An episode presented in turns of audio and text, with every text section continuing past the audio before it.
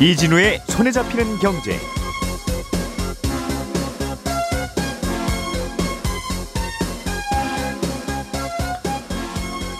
안녕하십니까 이진우입니다. 직장인이라면 반드시 챙겨서 들어야 할 많은 일들 중에 하나가 퇴직연금인데요. 오늘부터 퇴직연금에 몇 가지 변화들이 생깁니다. 뭐가 어떻게 달라지는 건지 오늘은 이 얘기를 먼저 좀 들어보겠고요. 재개발 입주권을 승계한 조합원 그러니까 낡은 주택을 사서 어, 재건축을 기대하고 어, 주택을 구입한 조합원은 입주를 할 때 취득세를 내야 되는데 지자체들이 취득세를 그동안 잘못 계산했다는 이유로 정부가 뒤늦게 어, 취득세 추징에 나서면서 약간 논란이 있습니다. 올해 호황을 이어가던 일본 경제가 3개 분기 만에 다시 마이너스로 돌아섰습니다. 11월 16일 목요일 손에 잡힌 경제 시작합니다.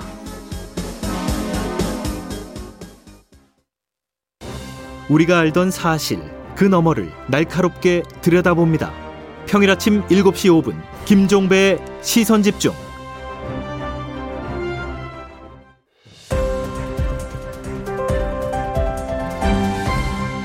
이진우의 손에 잡히는 경제.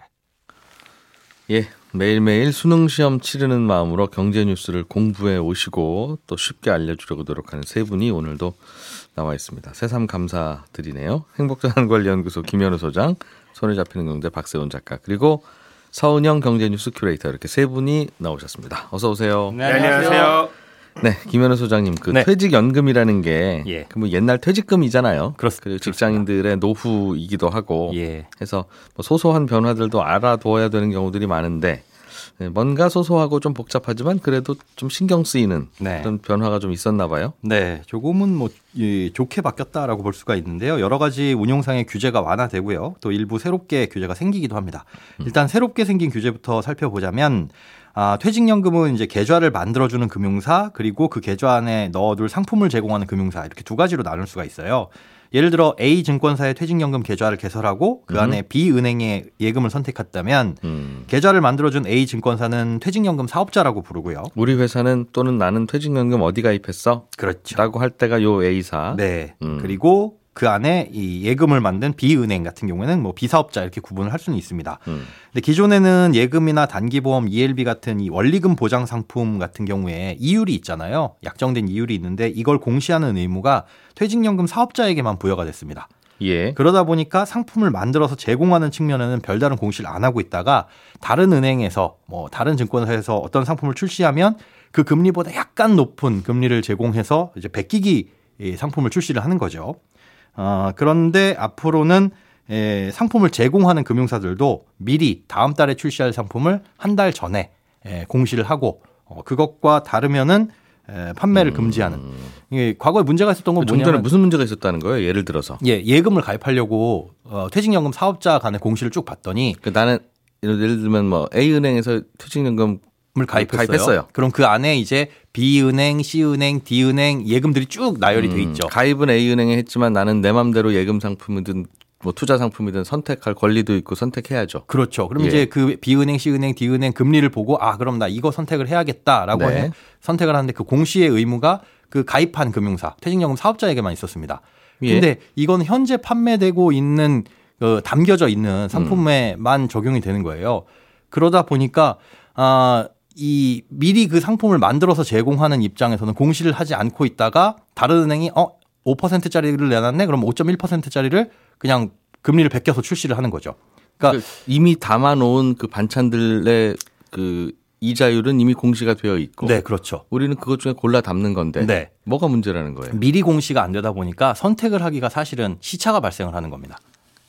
아, 무슨 말이죠, 그게? 그러니까 예를 들어 A 은행이 5%, B 은행이 4.5%면 우리가 A 은행을 선택을 할 텐데 예. 그건 뭐 지금 담겨 있는 정도의 상품이고 어, 사실상 뒤져보면 그거보다 높은 금리 상품들이 나오기도 한다는 거죠. 이, 이따가 나중에? 네. 이따가 나중에 나오면 또 이따가 나중에 나왔다고 얘기해야 되는데. 그렇죠. 근데 그건 이미 예, 뭐 다음 달에 나오겠다라고 예고를 했으면 네. A은행, B은행을 선택하지 않고 뭐 A은행을 선택하지 않고 기다리고 있다가 아, 기다릴 수도 있는데. 네. 우리는 그럼 매일매일 그 우리가 바쁘니까 매일매일 바꿀 수는 없는데 그렇죠. 다음 달에 나올 것 정도는 미리 좀 알려줘야 그렇죠. 아 요건 조금 기다리고 있다 그럼 다음 달에 바꾸면 되겠네 하고 네. 접어놓을 수도 있는 걸꼭 네.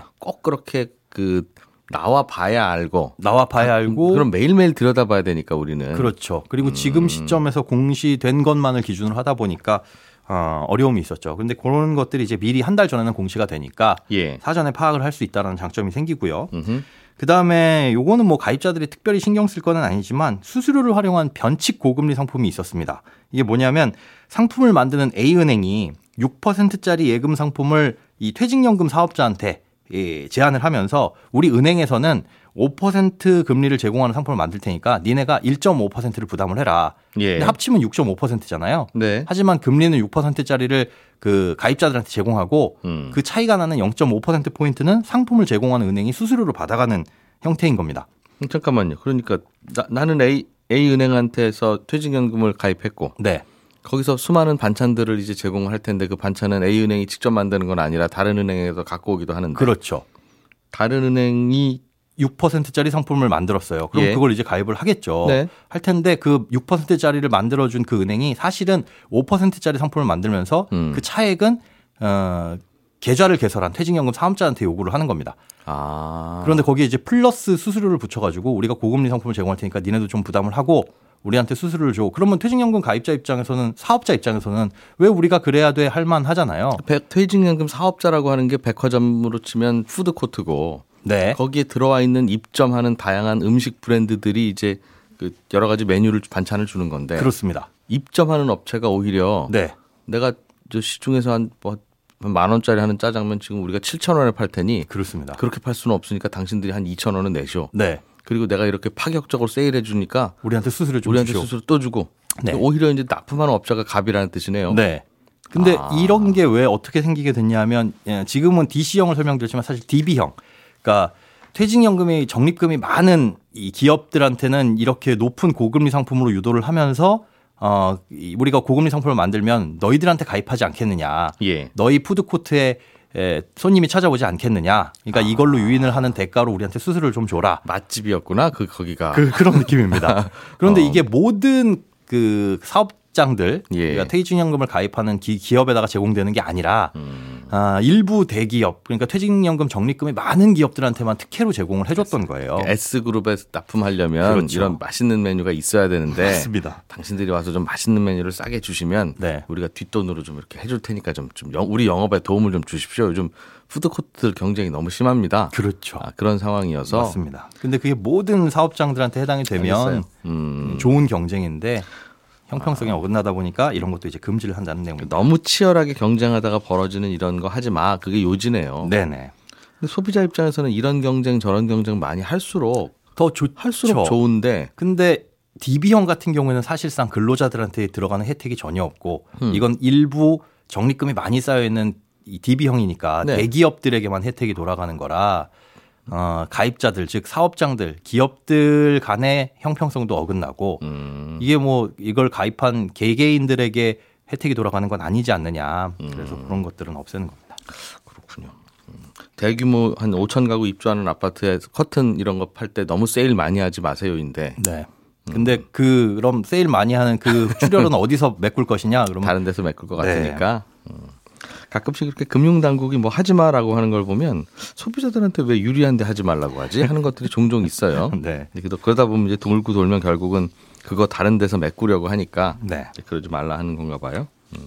또 알아둬야 될 게 있습니까? 어, 규제가 완화되는 것들이 있는데 그 중에서 이제 DC형하고 IRP 같은 경우는 개인이 직접 운영을 하죠. 네. 이건 이제 알아두실 필요가 있는데 퇴직연금 같은 경우는 이제 모이고 모이면 워낙 큰 돈이다 보니까 계열사가 있는 대기업의 경우에는 그 내부 상품을 선택할 때 계열사에서 발행한 채권들만 골라서 담아두면 이해상충 문제가 생깁니다. 그래서 그 계열사에서 발행한 뭐 증권, 그러니까 채권 같은 것들은 어, 해당 적립금의 10%까지만 선택해라 이렇게 제한을 두고 있어요. 음, 백화점 푸드코트에 회장님 친인척이 하는 식당들만 납품시키지 말아라. 맞습니다. 하더라도 10%까지만 해라. 그런데 예. DC형이나 IRP는 사실 기업이 선택하는 게 아니라 개개인이 선택하는 거니까 그런 이해상충 문제가 발생할 가능성이 낮으니 아, 기존에 10%였던 걸 뭐 DC형은 20%, IRP는 30% 이렇게 상향을 하- 예, 해주고요. 그다음에 선택할 수 있는 상품 중에 원리금 보장 상품에서는 이제 MMF가 제외되어 있었는데 MMF도 신규로 추가되면서 조금 더 유연하게 상품을 선택할 수 있다. 요게 한 가지 늘어났습니다.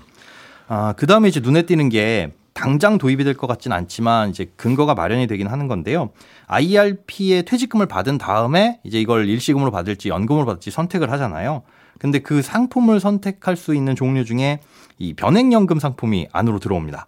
그러니까 변액연금이라고 하면 펀드로 투자되는 보험인데 어, 장점은 원리금 어, 저이 원금을 보장을 해줍니다. 어느 정도 내가 연금을 받겠다 그러면 연금 총액을 투자 실적에 따라서 이익이 나면 가져가기도 하지만 가입자가 자- 잠깐만요. 제가 네. 못 따라갔어요. 네네 주- 중요한 것 같아서 다시 한번. 듣겠습니다. 일단 어, IRP하고 네 그 DC형은 개인이 붙는 거죠. 개인 퇴직금을 그렇습니다. 내가 내 셀프 퇴직금을 내가 붙는 건데 네. 회사는 간섭 안 하고 네. 그런 거 하는 거, 거기에 네. 변액연금 상품도 넣을 수 있다. 네.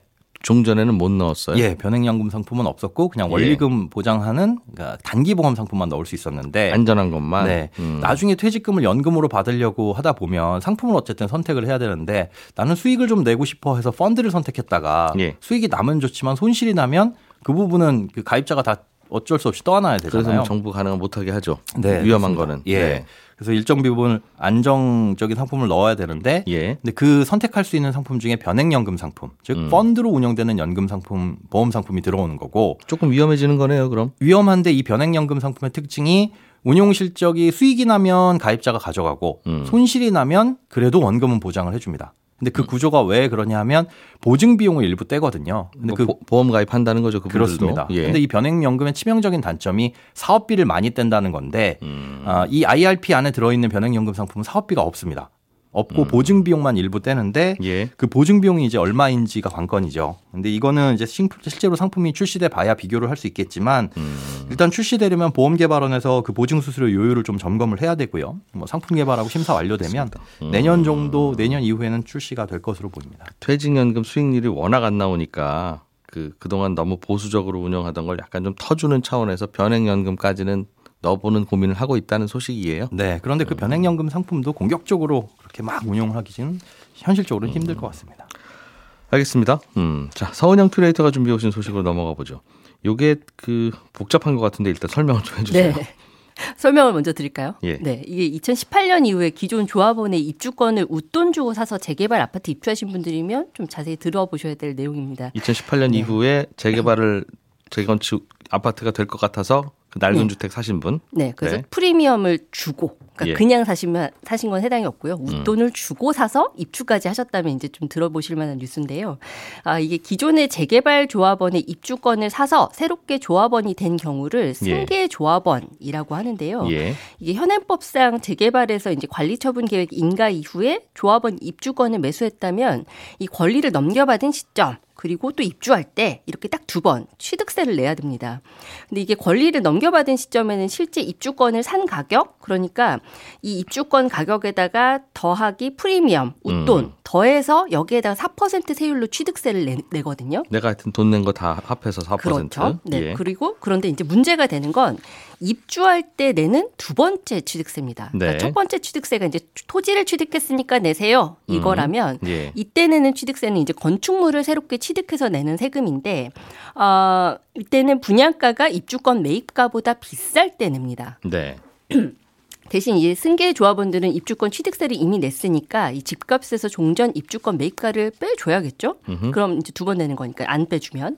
그런데 이 지자체들마다 집값을 계산할 때 어떤 곳은 조합원 분양가와 옵션 비용만 더해서 과세 표준 정하기도 하고 예. 또 어떤 곳은 여기에다가 프리미엄과 시공사에 낸 분담금까지 더해서 정하기도 하고 심지어 같은 지자체 안에서도 담당자마다 다르게 계산을 한 경우도 있더라는 겁니다.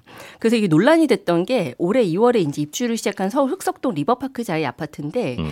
승계조합원 100여 명이 과도하게 많은 취득세 부과했다. 이거 경정 청구한다. 이렇게 하면서 동작구청에 경정 청구 신청한 거예요. 그러니까 경정 청구라는 건 잘못 부과된 세금을 바로 잡아달라라는 건데 음. 이 승계 조합원들의 주장은 이미 조합원 승계 시점에서 우리는 프리미엄에 대한 과세 다 됐거든요. 그 근데 내가 딱지 살때 네. 냈는데 네, 왜 그런데 입주할 왜때두또낼 번째 또또낼 내냐. 때또 내게 네. 하냐. 그 이야기를 하는 겁니다. 근데 여기에 대해서 이제 동작구청은 취득세 과세 표준 정할 때 이 부동산을 취득하기 위한 일체의 직간접 비용을 포함하라라는 이 행안부 유권 해석 따른 거라고 맞서고 있는데 음. 좀 석연치 않은 건 동작구 안에서도 다른 재개발 아파트 승계 조합원들한테는 프리미엄 뺀 과세 표준을 적용한 케이스가 있었다라는 거죠. 그러니까 우리나라가 그동안 제가 좀 보니까요. 네. 낡은 주택 밀고 아파트 짓고 하는 거가 이제 종종 있긴 있었는데 네. 잦지도 않고 그거 그냥 알아서 조합원들이 하시는 거 아닙니까 하는 게 있다 보니 네. 여기에 대해서는 이게 법적으로 뭔가가 잘 안 만들어진 상태에서 그냥 관행상 끌고 오고 끌고 오고 하는 게 쌓여 있는 것 같더군요. 네. 어, 어쨌든 음, 뭐 이게 지자 같은 지자체 안에서도 서로 기준이 다르고 그럼 뭔가 질서를 잡아줘야 되겠네요. 네. 근데 왜 이런 혼란이 생겼느냐 이제 좀 봤더니 일단은 이제 관련법이 명확하지가 않다 보니까 행안부에서 오래 전부터 이 재차 유권 해석을 통해서 좀 지침을 내린 게 있습니다.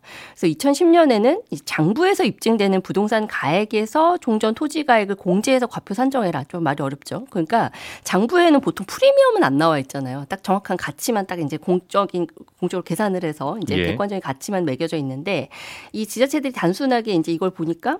어 그러면 분양가 옵션 비용만 더해서 여기에서 입주권 매입가만큼 빼서 과표 정하면 되겠구나. 이렇게 판단하는 곳들이 많았던 거예요. 근데 이후에도 계속 이게 논란이 되니까 2015년에는 행안부가 또 한 번 이 최초 분양자로부터 분양권을 전매받아서 취득한 경우에는 이 프리미엄을 과, 프리미엄도 과세 대상이다. 이렇게 통보를 했습니다. 근데 이때 이 분양자로부터 분양권을 전매한 경우라고 하니까 일부 지자체는 어 이건 분양권 프리미엄 과세만 얘기한 거지 입주권 프리미엄은 해당 없네 이렇게 판단한 것도 있고 재건축을 할 때는 그러니까 네. 아파트를 분양하는데 본인 조합원들이 갖고 있던 땅을 밀고 네 그러다 보면 조합원들한테도 아파트 한 채씩 받아가세요라고 주는 딱지가 있고 그렇죠 그리고 네. 일반 그냥 일반 국민들도 짓다 보니 아파트가 한 50채 남았으니 이거 분양합니다 라고 맞습니다. 하는 때 주는 딱지가 있는데 전자가 입주권 후자가 분양권. 분양권 그런데 세금 내는 규정 만들 때는 분양권에 대해서만 해석하고 끝내버리니까 이런 혼란이 생겼다는 거군요.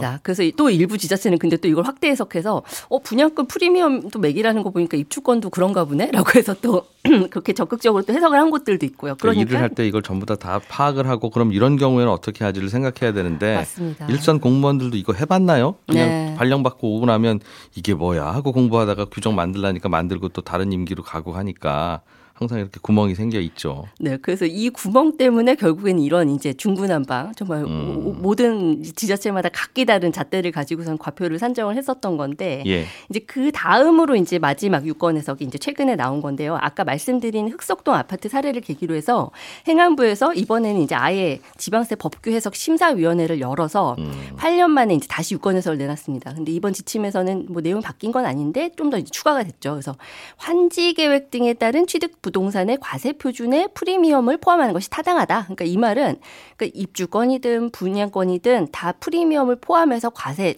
표준 정하라는 겁니다. 그래서 알겠어요. 그러니까 처음에 딱지 음. 살 때도 프리미엄 더해서 세금 내고 취득세 내고 네, 나중에 입주할 때도 프리미엄 그 더해서 세금 내라. 그렇습니다. 억울해도 프리미엄은 두 번 계산한다. 네. 하- 하여튼 룰이야 이게라고 정해놓았다는. 거군요. 근데 이 지침이 8월 22일에 나왔어요. 올해. 그러면 이 지침에 따라서 이제 지자체들은 5년의 지방세 부과 제척 기간, 그러니까 이 기간 동안 소급 적용할 수 있는 겁니다. 그래서 예. 그동안 덜 거둔 세금을 추징해야 되는 상황이 된 거예요. 그래서 어머나. 2018년 8월 22일부터 올해 이- 8월 21일 사이에 생계 조합원이 되셨고 이미 준공까지 됐다면 소급 적용 대, 음. 대상이 되실 수도 있는 겁니다. 지금까지 이미 이제 입주해서 살고 있는 경우도 있을 텐데 네. 그리고 그 당시에는 구청 공무원이 그냥 이건 내시면 된다고 해서 냈는데 알고 보니 우리가 세금을 좀 잘못 적용했네요. 다시 내셔야 되겠습니다 하고 고지서 날라온다는 거죠. 맞습니다. 억울 좀 억울하기도 하겠네요. 네, 반발이 상당히 좀 있을 것으로 예상이 되는데 일단 뭐 소급 소급 적용 대상이 얼마 될지는 좀 계산해 봐야겠습니다만 이게 뭐 서울에서만 지금 한 5년 동안 준공된 재개발 아파트 한 6만 세대 정도 넘는데 이 중에 예. 한 10에서 20% 정도는 승계 조합은 아니겠냐. 근데 이제 문제는 지금 뭐 이런 사람들이 이제 다 반발을 하기 시작하면 이제 조세 저항이 좀 생기면 뭐 경정 청구, 납세 거부, 법적 분쟁까지 이제 이어질 수 있다라는 거죠. 그래서 예. 어제는 서울 구청장들이 행안부에다가 소급 추징은 하지 않으면 안 될까요? 이렇게 좀 제안을 하는 예. 어, 그런 좀 안을 결정을 하기도 했습니다. 그렇군요. 뒤늦게 해석이 달라진 거에 대해서 그 해석이 그동안 관행으로 너무 자리 잡고 있었던 거가 바뀐 해석인데 그걸 꼭 거슬러 올라가야 되냐? 그래도 법은 법이냐? 이 네. 논란이 있다. 그렇습니다. 알겠습니다. 어, 자 미국 이야기 짧게 좀 들어보죠. 어, 일본 얘기할 겁니다. 아 맞습니다. 아, 일본이군요. 예. 일본이 마이너스 성장을 했어요. 올해 3분기요. 3분기에 지난 전분기 분기에 대비 마이너스 0.5% 역성장했거든요. 음. 근데 지금 같은 추세가 1년간 지속됐을 때를 가정하면 연율로는 마이너스 2.1%예요. 예. 1분기, 2분기는 전분기 대비로 플러스 성장을 쭉 해오고 있다가 음. 3분기 들어서 갑자기 성장률이 크게 둔화가 한 겁니다. 요즘 일본이 한참 잘 나간다, 일본이 다시 살아난다는 이야기가 한참 들렸는데 그랬었죠. 어, 주춤하게 된 이유를 어떻게 분석? 하고 있어요? 일본 경제가 그동안 좋아 보였던 거지 음. 실제로 좋았던 건 아니었다 는 겁니다. 그러니까 1분기와 2분기 일본 경제가 좋아 보였던 건 일본 돈 엔화의 가치가 예전보다 좀 더 떨어지고 그러면서 관광객이 늘고 수출도 잘 되는 것 같고 그러면서 기업 실적도 좋고 주가도 올랐던 것 같은데 음. 이런 추세가 사실 계속되려면 경제가 계속 좋아지려면 결국은 일본 사람들이 주머니를 열고 지속적으로 소비를 해야 되고 네. 기업은 생산을 늘리기 위해서 설비 투자가 계속 돼야 되는데 음. 3분기에 봤더니 그러지 못했다라는 겁니다. 기업의 설비 투자는 전분기 대비 오히려 감소를 했고 소비 역시도 전분기 대비 많이 아, 줄었습니다. 오랜만에 음악 트니까 좀 특히 분위기 달라지나 싶었는데 예. 음악만 틀었지 분위기는 똑같더라. 사람들이 춤을 추지 않고 있다는 겁니다. 음악이 나오면 보통 춤을 추는 것도 또 관행이기도 한데 왜 그렇습니다. 여기는 그랬을까요? 예, 사람들의 마음속에 근심이 많았던 거죠. 일본은? 일본이 음. 최근에 물가가 좀 오르기 시작했는데 예. 물가가 오르니까 기업들이 임금도 올리긴 했지만 임금 상승률이 물가 상승률을 따라잡지 못하고 있는 거예요. 음. 물가가 오르는 이유는 기업들이 제품 가격을 올려서인데 기업들이 제품 가격을 올리는 건 둘 중 하나거든요. 올려도 사람들이 사겠다라고 생각할 때 이건 호황일 때죠. 아니면 원가 부담이 너무 많아서 이건 안 올릴 수는 없어 도저히. 그렇습니다. 근데 후자인 겁니다. 아. 후자여서 어쩔 수 없이 올리고는 있는데 임금 상승률이 못 따라오다 보니까 사람들이 소비를 늘리지 못하고 소비가 안 늘어나다 보니까 공장들이 투자를 못 하고 있는 그런 상황인 겁니다. 그래서 앞으로 일본이 다시 살아나는지는 좀 신중하게 다시 봐야 될 것 같다. 그렇습니다. 이게 결론이군요. 네. 예, 저희는 내일 아침 8시 30분에 다시 모여서 경제 뉴스 전해드릴게요. 이진우였습니다. 고맙습니다.